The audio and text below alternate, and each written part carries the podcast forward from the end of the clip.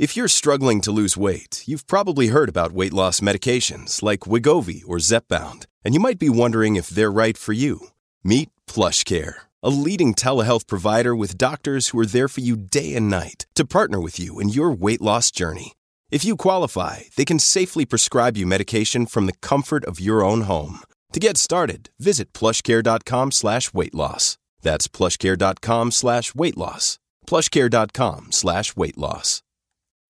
When you need mealtime inspiration, it's worth shopping Kroger, where you'll find over 30,000 mouthwatering choices that excite your inner foodie. And no matter what tasty choice you make, you'll enjoy our everyday low prices, plus extra ways to save, like digital coupons worth over $600 each week. You can also save up to $1 off per gallon at the pump with fuel points. More savings and more inspiring flavors make shopping Kroger worth it every time. Kroger, fresh for everyone. Fuel restrictions apply.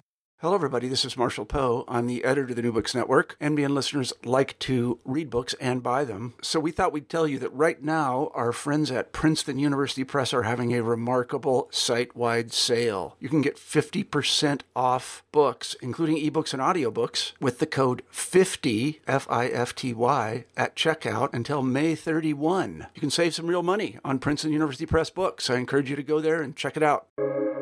Welcome to the New Books Network.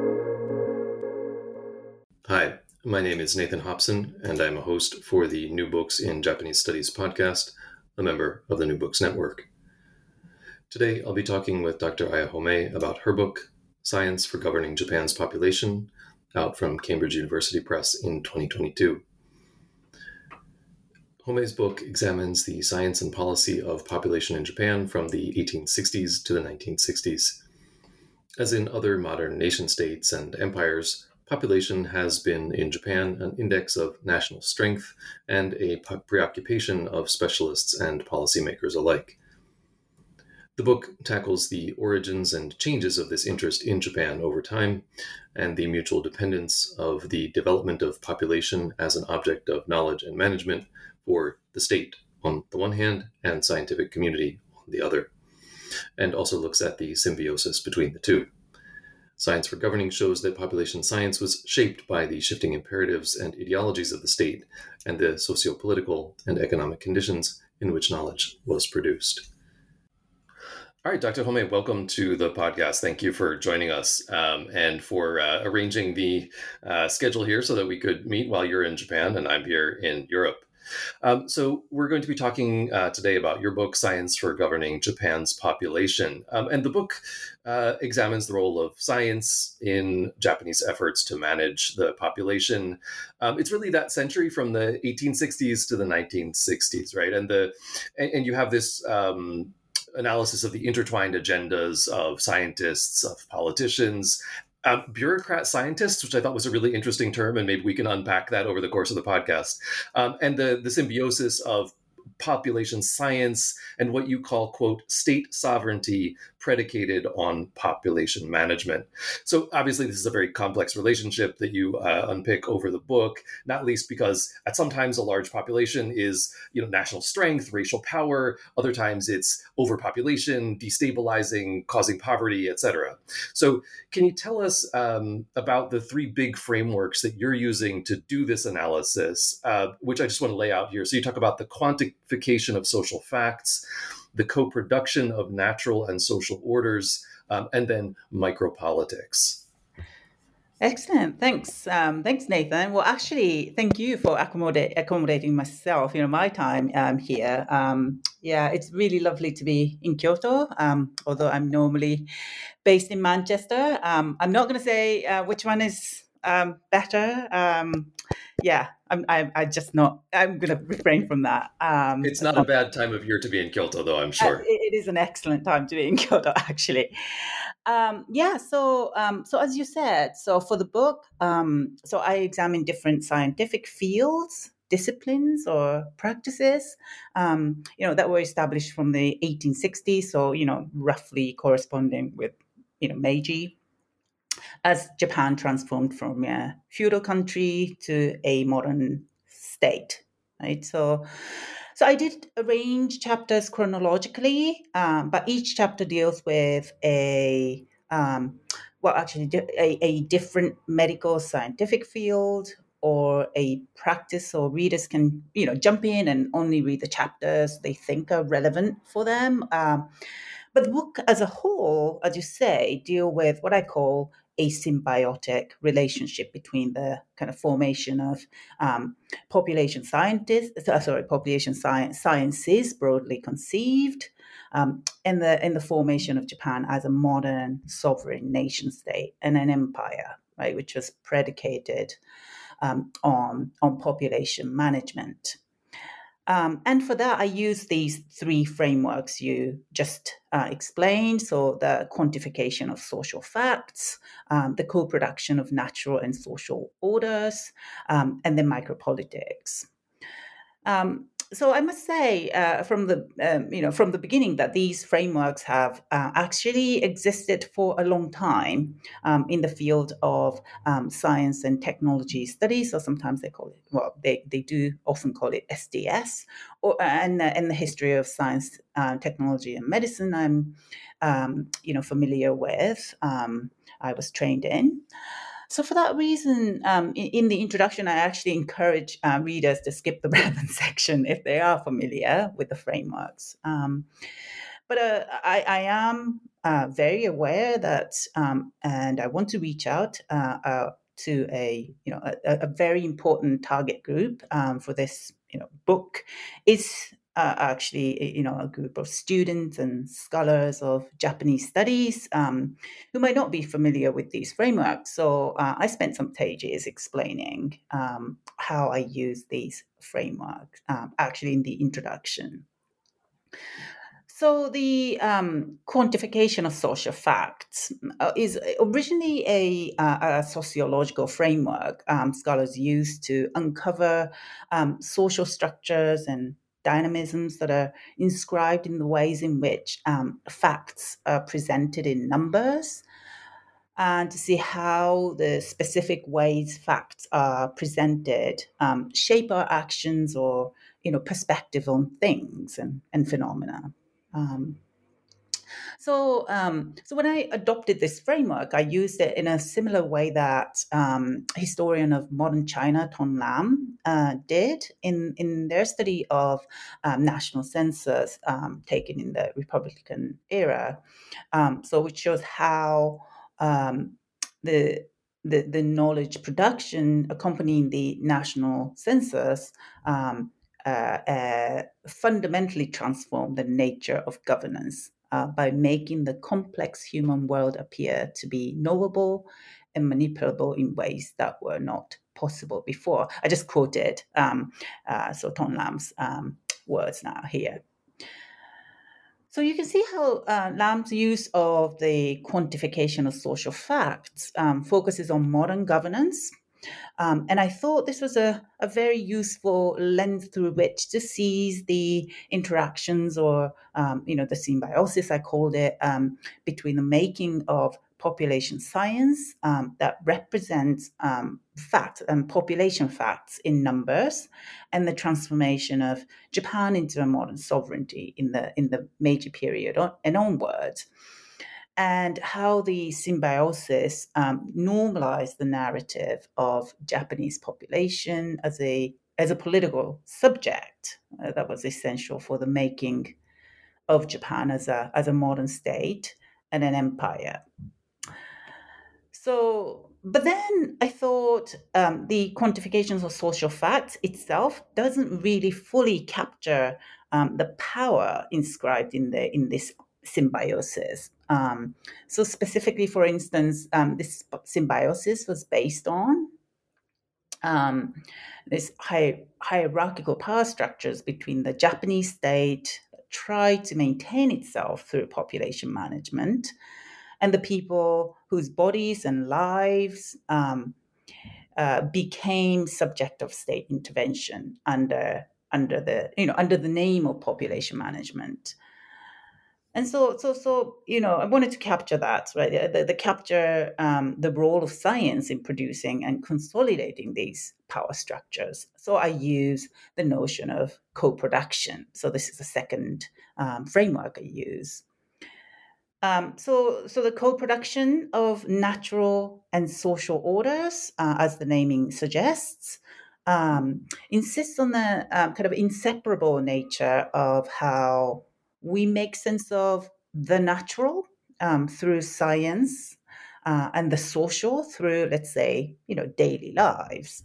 In that it's all part of how we make sense of the world. So, specifically for this book, um, I use the framework to really dig deeper into um, power that pivoted the symbiosis um, and, and what power this symbiosis produced. And uh, so, in the book, uh, I make two points um, based on this.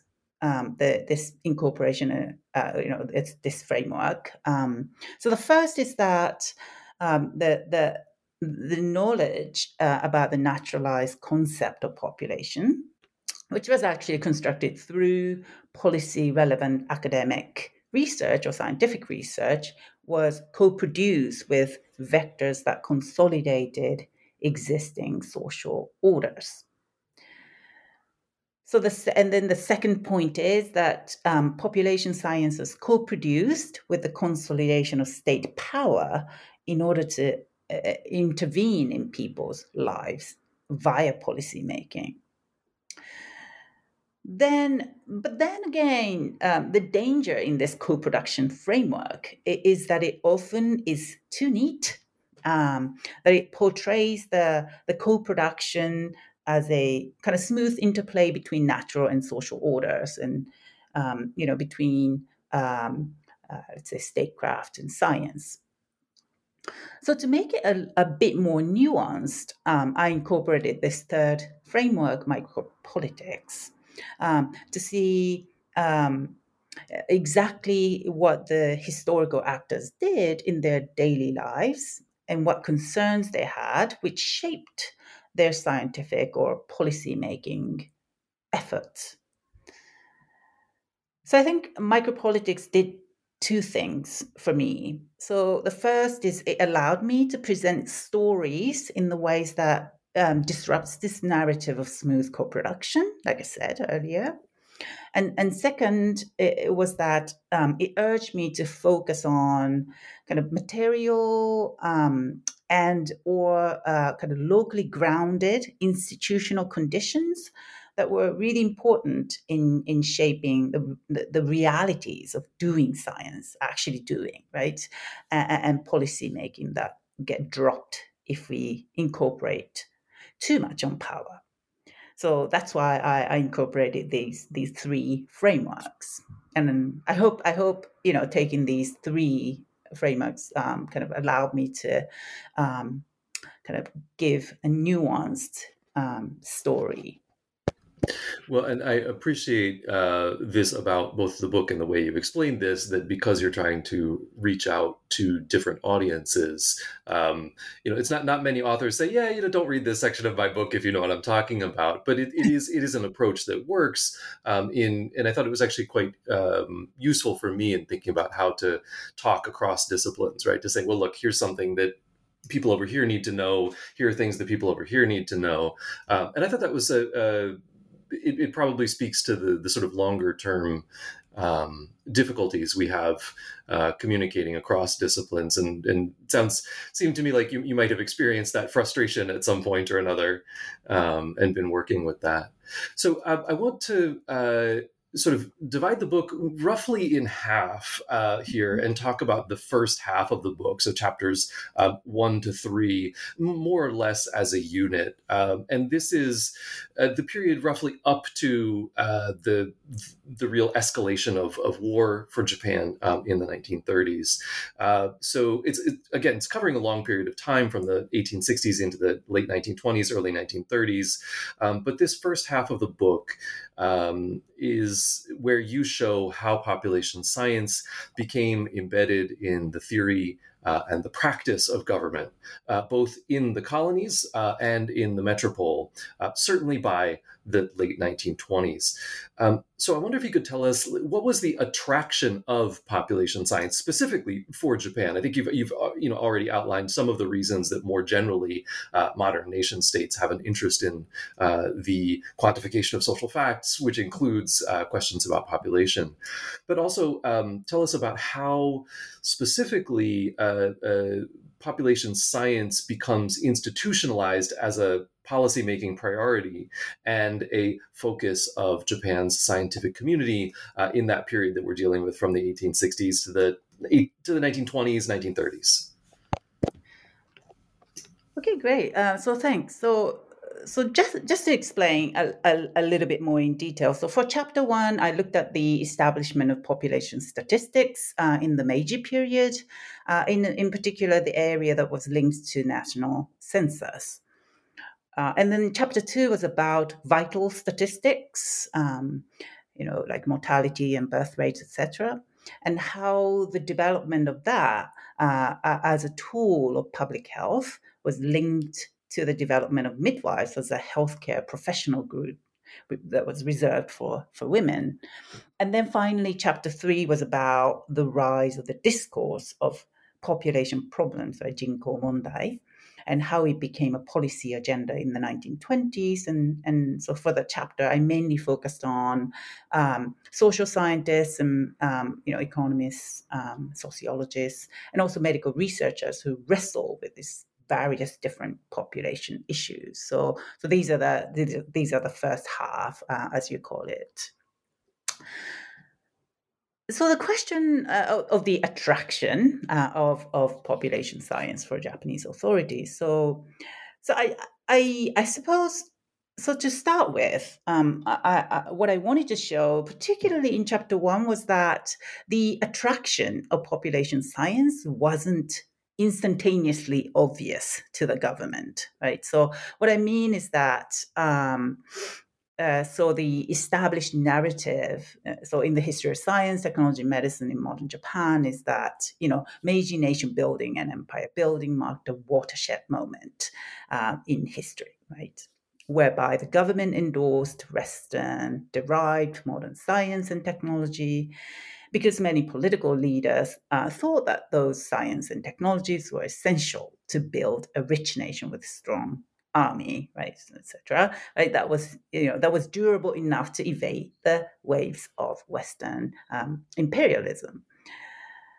So so obviously that that that that the mass narrative you know there's some some you know grain of truth in there but what i wanted to tell the reader um, with the story of population science uh, statistics um, is that is that it wasn't always the case. Um, so just to give you an example from chapter one um, in the 1870s uh, the government officials weren't actually in, interested actually in taking up population scientists' argument that the nationwide census based on this cutting edge method of, you know, from Western Europe was necessary. So they thought, well, we, actually, we have population registers from the uh, previous period. You know, we've got um, so they were called uh, uh, Ninbetsu Aratamecho or Shumon Aratamecho. So you know, they thought we've got them. so so that'll be enough. Um, you know, if the government of um, you know government office uh, created a population register system based on that, you know, instead of implementing uh, a completely new method uh, or system from Western Europe, which would be much more costly. Um, right, so there were all sorts of things were going on at the beginning of the Meiji period, and and so so you know, it seems like this was this this seemed to be a pragmatic solution on, on the part of the government. So, for much of the 1870s and even into the 1880s, um, the government officials pretty much ignored the argument presented by the first generation of statistic experts, right? So, in the face of that, um, you know, those first generation of statisticians, um, you know, who thought that, who was you know were really convinced that census was necessary they they they had to they they really felt comp- you know like compelled or they had to really campaign for it so so they argue that the census was a tool of civilization, and also they were trying to influence policy through, you know, using personal connections, etc. So this is what they did. But actually, ironically, in the end, the impetus for a national census didn't come from them, their campaign. Obviously, maybe it did, it did um, might have actually played a little part, but actually, um, mostly uh, what worked was the external pressure. so, so this scenario, you know, might be actually familiar, right, with some you know scholars and students uh, uh, studying other Japan-related topics. But here it is; it was the case in the in the Meiji period. Um, too. So, so that's that's one of the points I wanted to come across in the book, um, and and the first point I wanted to stress, you know, I want to stress here was that you know the attraction wasn't always there. Well, having said that, obviously, uh, uh, as you read the book, so you know the the the, the government um, did ultimately take up statistics and statistical thinking and use those for understanding people and, and for policy making. So, for instance, in chapter two, um, I show how the statistical thinking created um, the infant as a statistical category right, from the 1890s onwards, and that in a way um, that um, kind of went in tandem with the emergence of the infant as a as a social group that the that the government thought needed intervention, right? Um, uh, and and how in turn this this collection of statistical data uh, about the infant, let's say infant mortality rates, helped the creation of social policies that aim to promote maternal and infant health in the 1920s and then that was enmeshed in, uh, with a process to um, kind of professionalize midwifery as a as a female healthcare profession that, that was dedicated to maternal and infant health around that period. So I so by ex- extension, uh, chapter three examines how not only specific problems problems of, let's say, infant mortality, but the population itself, right? A very abstract um, concept, but, but, but the population and the trend of population uh, became problematized in the 1920s uh, as the term jinko mondai, or the population problem, joined in the Japanese uh, lexicon uh, around the time and how that was tied to the policy discussion that then led to the um, establishment of the first official body to inquire into the population problems, so investigative commission for population and food problems. So that was established in 1927. So, so by then, um, of course, the government officials uh, were particularly attracted to population sciences uh, because they presented a view of the society clearly in numbers in ways that made sense to them, right? So, of course, behind this government appreciation um, of the population represented in numbers is the understanding that that, that these numbers actually do tell a story right? Uh, uh, uh, uh and the story is is about where the boundaries of the Japanese start and end, and you know where and that and that the change in the population numbers or the population trend as as it's called right actually shows something about the nation's um, you know wealth and health and wealth, uh, right? So either it um, indicates a problem or prosperity or whatever else. Uh, population scientists promised that they couldn't um, only diagnose, not only diagnose the current trend, uh, but also predict future based on the current trend. So that kind of promise uh, was one of the reasons why the government was attracted to population science because it made the government prepare for the unknown future right? So at least gave the gave the sense that they they were you know they were able to with those numbers. So that kind of thinking was behind the government's appreciation of population science i, I argued right? And, and i also argued that um, that this way of thinking itself was not always there or self-evident or just emerged naturally as a result of Meiji modernization, uh, but it actually involved active campaigning uh, on the part of population scientists. You know, uh, so they to, to sell the attraction of the uh, of the statistical thinking uh, for the government and and um, but but then as I told you earlier, the campaigning was not always smooth. Yeah, and, and I one of the things that's sort of interesting t- to me about this half of the book is that the exact narrative that you've just sort of wound up with there, where you have the um, experts uh, sort of lobbying for their discipline as both a way to understand um, history and the, the, the present and sort of how how we get there, but also to predict the future.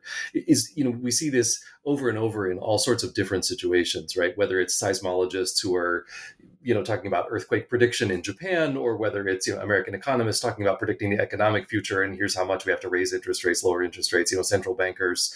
Where so this is very much the story of um, modern social and natural sciences um, and their interaction with the state. And I thought it was really interesting how you've sort of, you know, done that writ large story through this uh, uh, case study here um, in Japan. Uh, however, you know, it, it, seems to me that the, the story takes a, a little bit of a turn uh, when you get into uh, wartime right? And obviously, it's not a complete disconnect, uh, but that the exigencies of war uh, make a difference. And you begin to talk about this in uh, chapter four, uh, where you say uh, war made population studies into a policy science. Um, so I wonder if you could unpack that as a start to sort of get us into this chapter and talk about how the state mobilized population studies and population science then in the war effort. Yeah, it seems like this one uh, is the um, yeah. This one seems too neat, right? The co-production. um, yeah. So so so when I said uh, war made population studies into a policy science, um, what I meant was that the scientific activities or scientific discourses or, or, or scientific campaigning to problematize population for the policy um, in a way became fruitful. Um, so these scientific actions did materialize into tangible policy measures during the wartime um, or because of the war. Um, so I also meant um, that you know by by that by that statement um, refer to the institutionalization of population studies as a scientific field accountable uh, for government policies. And, and, specifically, I had in mind uh, was the establishment of the Institute of Population Problems within the Ministry of Health and Welfare in, in 1939 so so in chapter three uh, so so in chapter three um, i did detail quite a lot about how scientists and social scientists and medical figures um, who were really fueled by eugenics um, were really trying to implement population policies. And i did say that it, it led to the establishment of that investigative commission uh, for population and uh, food problems in 1927 but this was a, a, a government inquiry body, and it, it, even though I have to I have to uh, uh, you know stress that it, was a very important uh, body. It was the first um, that was specialized in studying the um, studying population issues. But, but but to be honest, the, the commission's activities didn't really lead to a policy. But in that chapter, chapter four, we're talking here uh, about here. Uh, I showed how you know the, uh, the, the the proposals made by those population experts in the commission in the 1920s.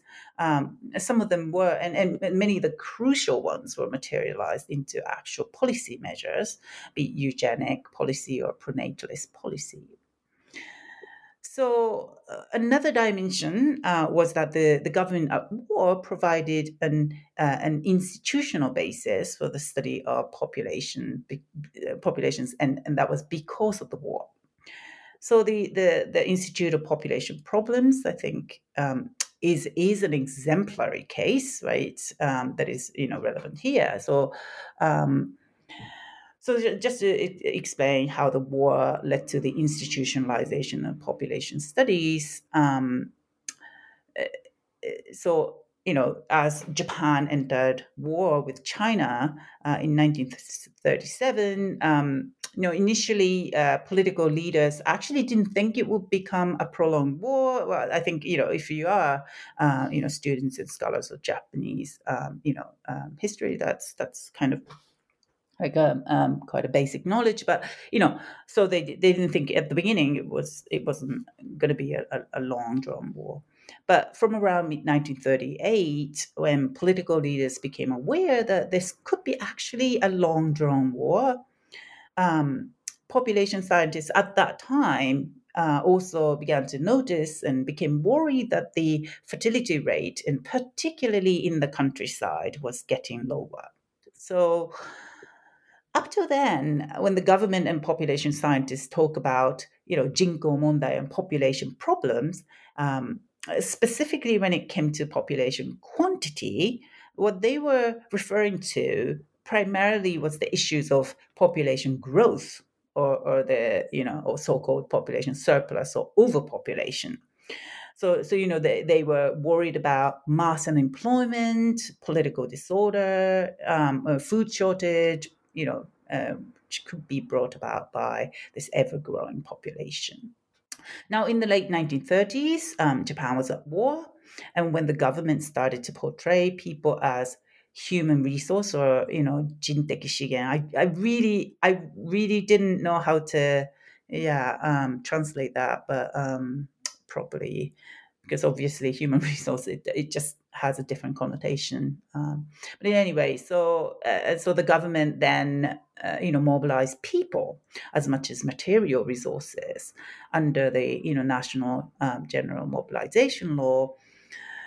Government officials and population scientists you know experts notice this falling birth rates in the countryside you know uh, were supporters of agrarianism, you know, romanticized as the the source of national power, you know.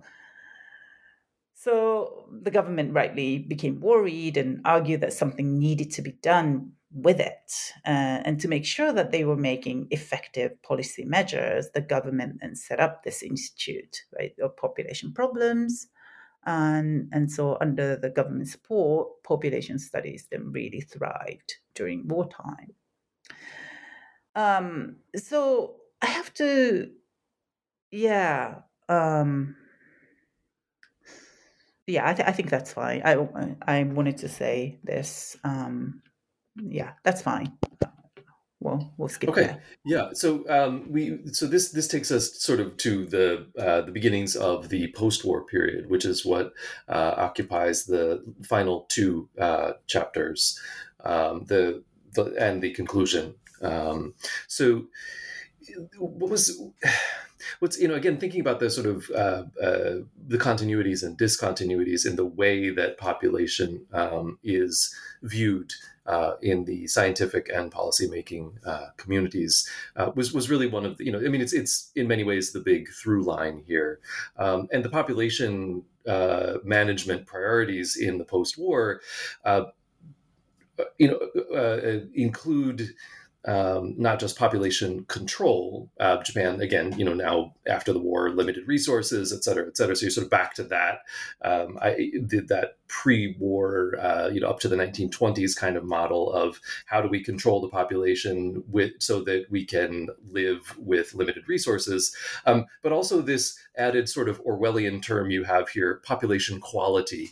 Um, so to what extent am I reading this correctly to see uh, this as a return to the 20s and the 30s? Uh, what's different and how? And in particular, sort of how does this idea of population quality figure into that picture? Thank you. So, so you know, I think this is an an excellent question because actually, um, you know, I didn't actually think of my post-war stories in terms of return to the 1920s and 1930s. Right? I, I, I, did think about you know continuities and discontinuity, but whether that is a, a return or not is is you know something. I, yeah. Um, so I wasn't I wasn't thinking in that term. So yeah, I think I definitely think about that question and trying to come up with my response in the in the research I'm conducting currently on on involuntary sterilization in in post-war war Japan.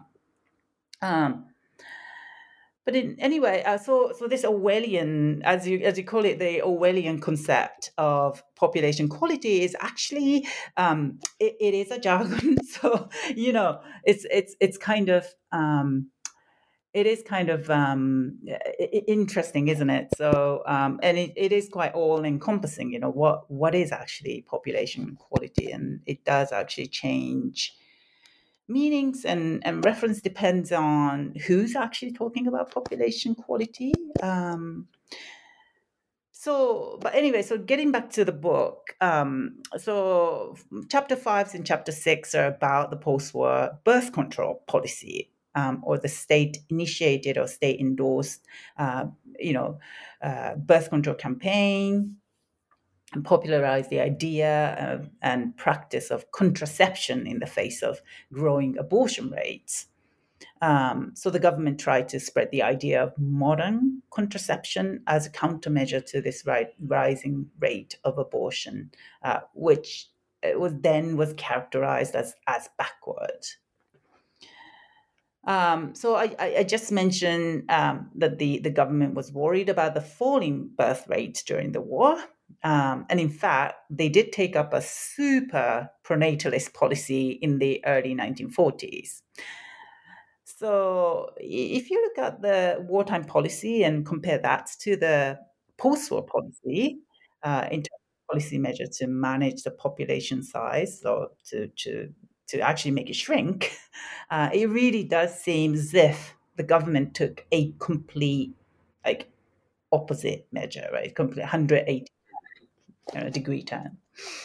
So, um, so the government then, you know, adopted basically, a, a, a, yeah, but, um, so yeah, if you do focus on population quantity, um, the government did make a complete turn, right, 180 degree turn.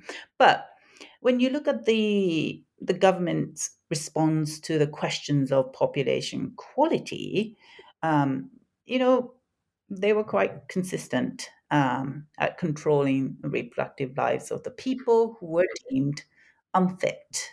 Um, I, am I'm, I'm using I'm using the term that was used back then, right? Um, so obviously, you know, uh, to call it to call people unfit, um, uh, not really, um, you know, acceptable um, today. Um, so yeah, or, or, or call them um, kind of fit that their biological traits were inferior. So that was that was also called.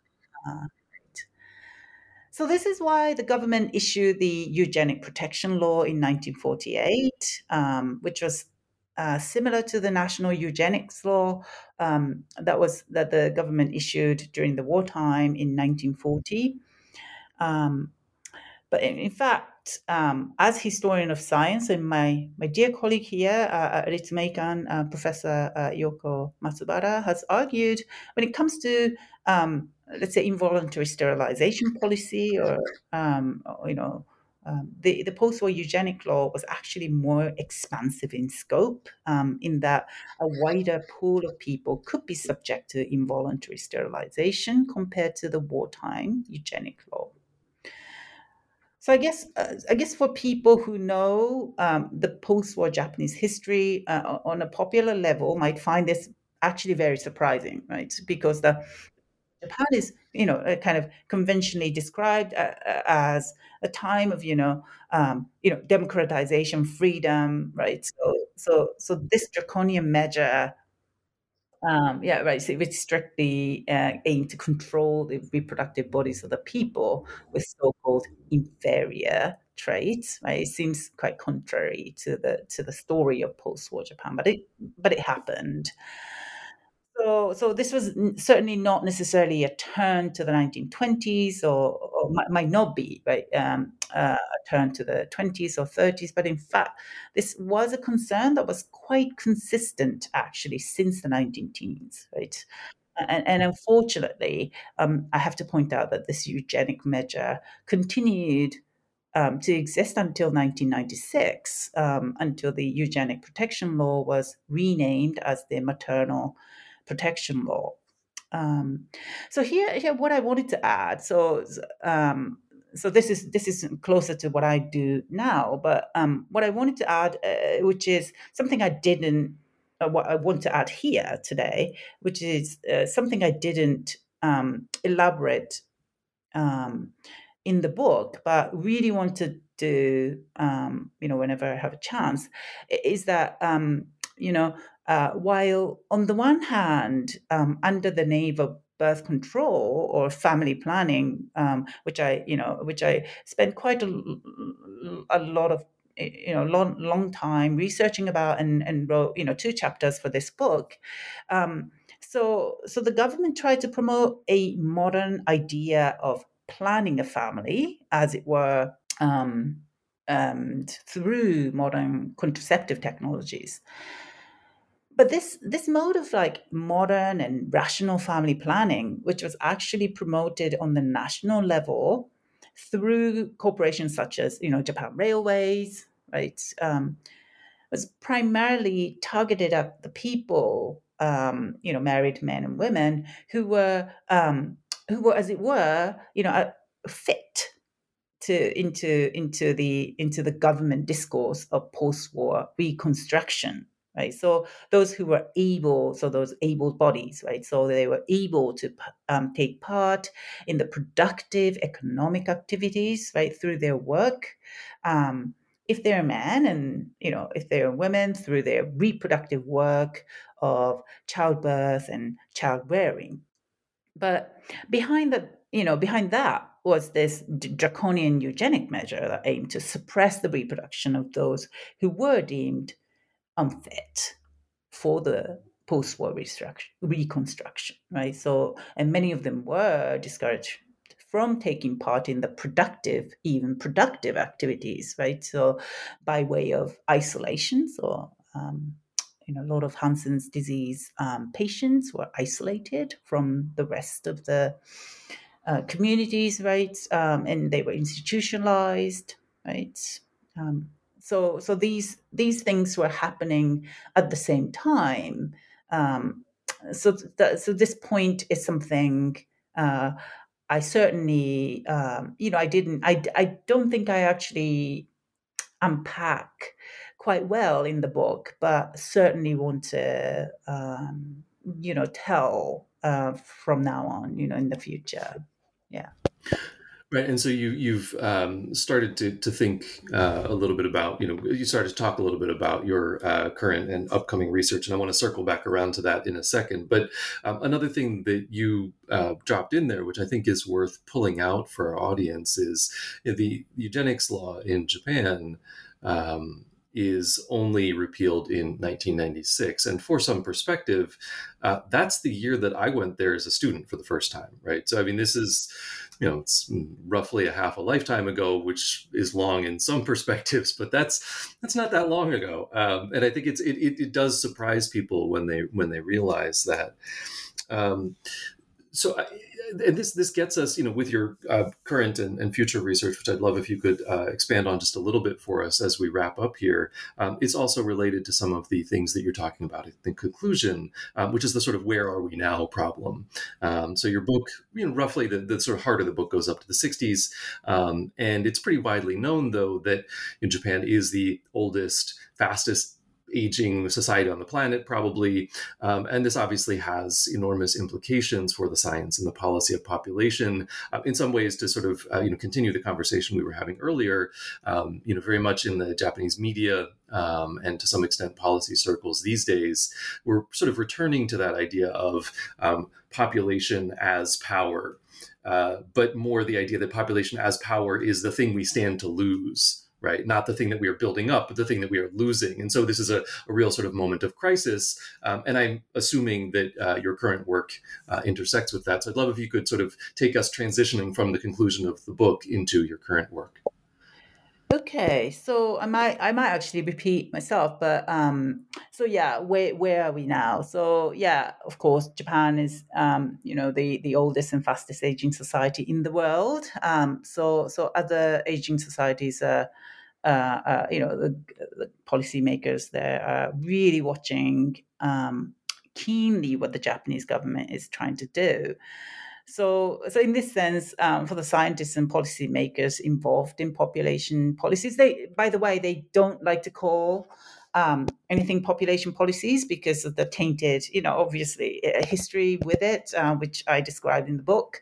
Um, so, but you know, those who are involved in kind of population related issues, um, you know, Japan is an experimental ground, as it were, right? so, and um, so, so responding to the the call, so so Japan, um, so since the kind of 2000 uh, I would say 2010s or so, responding to this call for active aging. Um, was actually proposed initially by the United Nations bodies already like at the turn of the you know 21st century. So the Japanese government too is trying to uh, come up with like policy measures that enable active aging um, and you know population specialists in these fields, you know such as gerontology or you know economy, um, they're being assured by the government um, to act as policy advisors. So, so for sure, that keeps them at least, you know, some of these um, population experts really busy. Um, but but as a as a historian looking at the topic, um, you know, I can't help noticing this persistence of the discourse of population and population, people, lives, that is predicated on this notion of productivity, right? Um, in, in, this, you know, uh, this what's packaged as an emerging population problem of aging and low fertility. So, of course, you know, uh, aging, aging, and and uh, low fertility are always kind of presented as a set. So, so what I mean by that is that the persistence of the specific discourse of economic productivity that insists that people's lives were supposed to be directly linked to national prosperity, whereby um, uh, people who are able to contribute productively in this way are, you know, hailed as heroes, whereas um, people who contribute to the society in an alternative way or, or, not in the way that is you know directly beneficial or contributable to the you know gdp uh, but in the way that makes others happy or you know by creating something that make people happy or simply just being there you know? So these people are discriminated against. And so if you put the japanese policy uh, that promotes active aging, you can see that discourse straight away, you know, because, you know, so the undergirding idea that um, supports this government policy is that, you know, active aging can help solve the problem of shrinking labor market, right? Um, which is, you know, brought about by the low fertility rates. So, so, so I, so I argue with this book that the the fundamental premise uh, uh, or assumption about a population and the govern, governing body that pivots the, the, the the policy discussion on aging population today has a has a long history uh, and and still is very much present. So um, so it's a you know it's a it's a very comfortable place to be in if you are an able body or if you are part of the majority or mainstream but if you don't fit into the mainstream it's it's actually tough right? So i think it's it's uh, you know it's really about time that this kind of ableist rationale pivots both the population science and the government policy on population was was revised so another thing I want to highlight as well is that the the fact that um, population science is um, turning into a policy science actually might not necessarily be a happy ending story for the scientists themselves.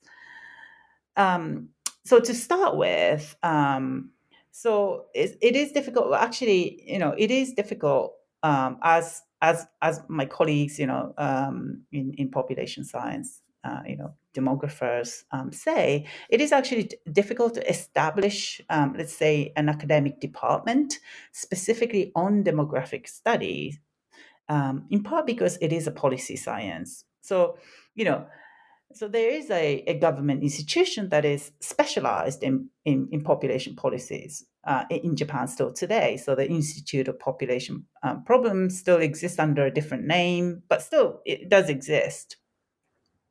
And apparently that makes it somewhat difficult for specialists to convince the university, you know, their university to create an academic department for for, for demography. So so many you know, universities do not see the point of establishing an institute or an academic department, but the government actually spends budget, you know, this kind of allocates budget budget uh, on the existing, you know, population research think tank, right? So their own think tank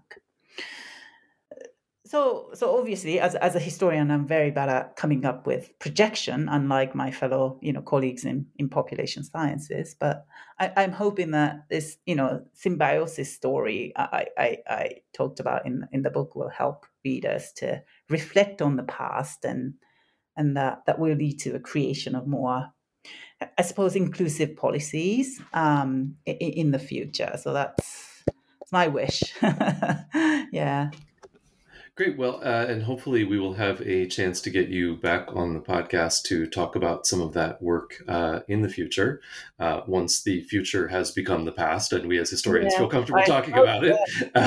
yeah. Uh, but until then, I just wanted to thank you for uh, taking the time to talk with me today uh, and wish you well. Take care. Thank you. Thank you so much for having me.